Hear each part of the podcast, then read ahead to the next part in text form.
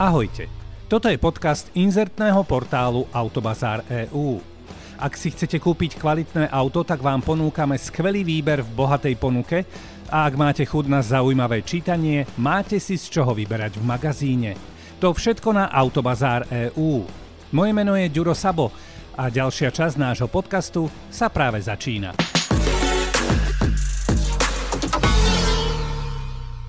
Len tma a samota prach, mráz, žiadne lesy, lúky, rieky, hmyz, autá, ba ani ľudia okolo vás. Tak si ja predstavujem pobyt na mesiaci.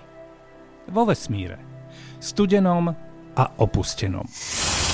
No, je ale úplne jedno, ako si to predstavujem ja. Hlavné je, že Hyundai Motor Group má na to všetko úplne iný názor. Veľa sa v posledných dňoch hovorí o tom, že ľudia sa chcú vrátiť na mesiac, no a Hyundai chce byť pritom. Práce na vývoji prototypu mesačného autiačika sa už začali a keď sa bude rozhodovať o nejakej vesmírnej misii, tak sa Hyundai ozve a povie Halo, my máme vesmírne auto, zvezieme vás. Samozrejme, že to vesmírne auto automobilka nebude vyvíjať sama, pretože skúsenosti s prácou na vesmírnom aute asi nemá, ale prizvali si všetky možné korejské inštitúty, ktoré sú plné múdrych odborníčiek a odborníkov. Tak napríklad Inštitút astronómie a vesmírnej vedy, Inštitút atómovej energie a podobne. Zaujímavé a aj pochopiteľné je, že pri vývoji chcú využiť skúsenosti a diely svojich značiek Hyundai a Kia. Napríklad využitie kamier pri autonómnej jazde alebo motory a zavesenie kolies, či rôzne systémy pracujúce pri nabíjaní, či už akumulátorov alebo solárnych systémov.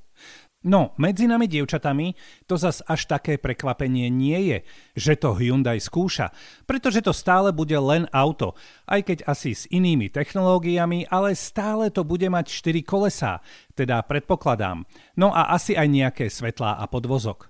Hoc vesmírne, stále auto. Teda skôr golfový vozík, pretože má vážiť asi 70 kg, bude autonómne a pochopiteľne má byť poháňané solárnou energiou. V dolnej časti sa to má viac podobať na auto a nad kolesami to môže byť variabilné, ale súčasťou tohto všetkého bude hlavne technika a rôzne múdre prístroje.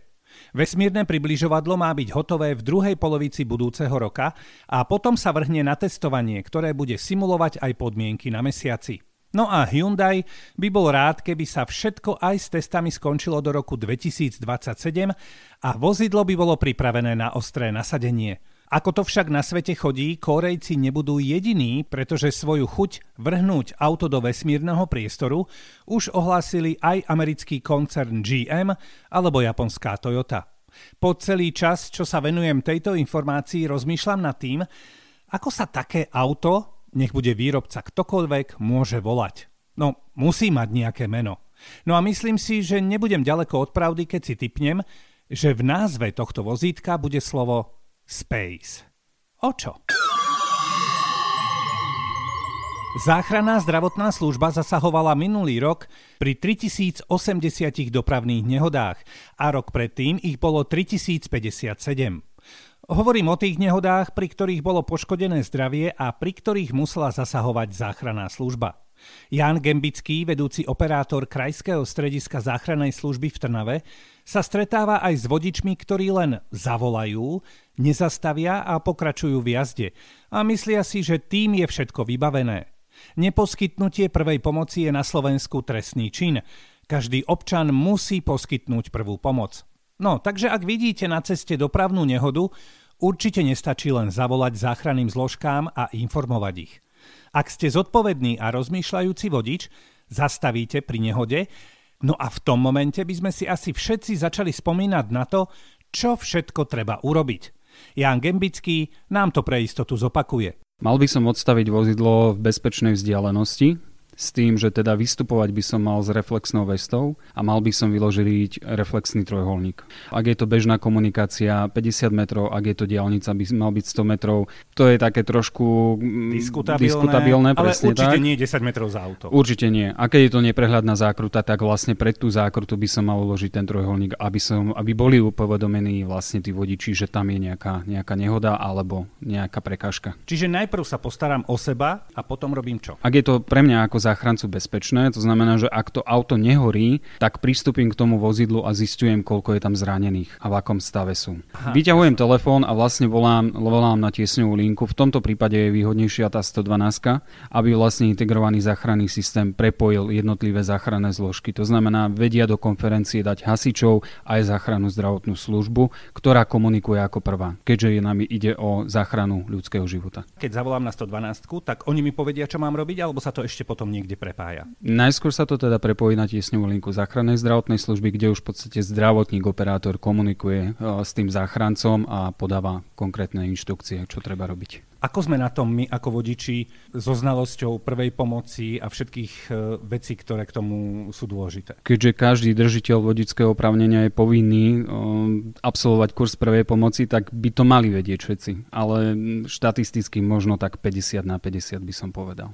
A predstavme si, že všetci, ktorí nás teraz počúvajú, si hovoria, nebláznite, to vie predsa každý, ale my si hovoríme, možno jeden to nevie a my mu to pre istotu zopakujeme, tak skúsme aspoň tie úplné základy. V úvode treba v každom prípade zistiť vedomie a dýchanie, to znamená osloviť toho postihnutého v tom vozidle. Ak mi odpovie, tým pádom aj dýcha. Ak mi neodpovie, tak musím zisťovať dýchanie a dýchanie zistujem tým, že v podstate buď počúvam, alebo sa pozerám na hrudník, či sa dvíha ak sme tam viacerí záchrancovia, bolo by vhodné toho dotyčného vyťahnuť z vozidla, ale to len v prípade, ak nedýcha. Ak dýcha, až tak to neodporúčam, jedine, že by tam hrozilo nejaké nebezpečie. Okrem vedomia a dýchania je veľmi dôležité zistiť aj krvácanie. To znamená, že ak postihnutý krváca, treba zastaviť to krvácanie. Tam opäť myslieť na svoju bezpečnosť ako záchrancu, to znamená v každej autolekárničke sú rukavice, chránim seba. A každý vie, ako zastaviť krvácanie, ak vie tie základné veci. Ak to nevie, tak k tomu je operátor tiesňovej linky a ten mu poradí. Kedy končí úloha toho, kto teda mal snahu zachrániť ľudský život. Ten zachránca je oboznámený alebo aj upovedomený operátorom, že by bolo vhodné zostať do príchodu záchrannej zdravotnej služby, lebo on je prítomný od začiatku, to znamená, že vie záchranárom potom odozdať cenné informácie, ktoré sú pre nich potrebné. Čiže Takže dôle... do príchodu záchrannej služby. Treba tam počkať. Pán Gembický, prečo je dôležitá prvá pomoc pri autonehode? tak vezmime si, že stanovisko záchrannej služby je vzdialené určitý úsek a dojazd, priemerný dojazd na Slovensku nie je nejakých 11-12 minút. To znamená, že za tých 11-12 minút ten postihnutý, ktorý je v tom aute, môže umreť. To znamená, že v takomto prípade jediný k tomu môže pomôcť je práve ten volajúci, ten záchranca, ktorý je prítomný. Čo máte na svojom kľúči od auta? Niektorí majú len kľúč a hotovo. Iní majú kľúč a aj tlačidlo na diaľkové odomknutie a zamknutie auta, imobilizér, alebo tam môžete mať aj tlačidlo na kufor a podobne. Rokmi sa to všetko mení a často sú moderné kľúče blišťavé a ak si tam dáte nejaký frajerský prívesok a položíte si ich vedľa peňaženky, keď ste na obede na meníčku, no aký frajerček, dobré, upokojíme sa. Ak je vaše sebavedomie vďaka takejto blbosti, ako je kľúč od auta vysoké, idem vás trošku schladiť. Mám totiž info o jednej funkcii, ktorú teda na svojom kľúči 100% nemáte. Iba ak by ste boli majiteľom novej verzie 8 valca menom Ford Mustang. Kľúč od tohto auta nie je zo zlata, ba ani nie je vykladaný diamantami vo farbe Hello Kitty, ale má jedno tlačidlo, ktoré je tak nádherne zbytočné, až strach. Možno, ak chcete potešiť svoje okolie, tak fajn, ale to okolie skôr nahneváte. Na kľúči je tlačidlo, ktorým môžete na diaľku naštartovať motor svojho Fordu Mustang a aj s ním zľahka túrovať. Na kľúči stlačíte odomknúť a potom dvakrát za sebou tlačidlo pre diaľkový štart. Motor sa ozve ľahkým burácaním, No a ak máte pocit, že ste ešte susedov nezabudili alebo nevytočili do správnych susedských otáčok, môžete motor s tlačením tlačidla poprosiť, aby sa predviedol silnejšie. Vyzerá to asi takto.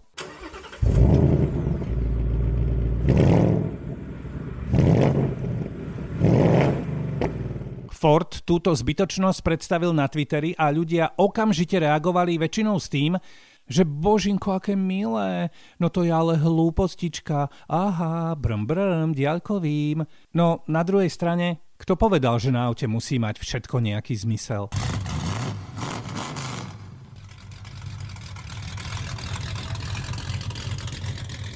U nás a v našej Európe sú zvislé semafóry. Hore je červená, potom oranžová a dole je zelená. To je klasika, ktorú veľmi dobre poznáme. V Amerike je to inak a tak sa americký youtuber pozrel na to, prečo sa v niektorých amerických štátoch používajú semafóry vodorovne.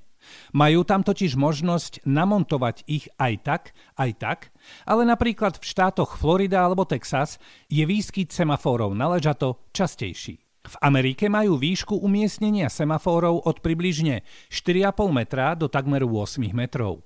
Do tejto tolerancie sa musia zmestiť, no a tam, kde by táto minimálna výška nebola dodržaná, sa semafor dá vodorovne, má hotovo. Podobné je to aj s nadchodmi. Ak by bol semafor zvisle, vodič by už nemusel vidieť červené svetlo a uznajte sami, že dať vyššie už existujúci nadchod je o mnoho zložitejšie ako sa pohrať so semafórom. Napríklad v Nebraske uvádzajú ešte jeden pochopiteľný dôvod, prečo majú semafóry na ležato. Sú odolnejšie, keď fúka silný vietor a vo vodorovnej polohe majú aj menší odpor. Vždy mi bolo jasné, že je nejaký jasný dôvod, prečo to Američania majú inak. Len sa mi nechcelo pátrať a neriešil som to. Som rád, že sme touto neuveriteľne praktickou informáciou naplnili aj edukačnú časť nášho podcastu. Takže u nás klasika a v Amerike je na niektorých miestach červená, oranžová a zelená, zľava doprava. Počúvali ste podcast inzertného portálu Autobazár EU. V magazíne na vás čakajú skvelé novinky a správy a ponúkame vám aj veľa kvalitných aut. To všetko na Autobazár EU.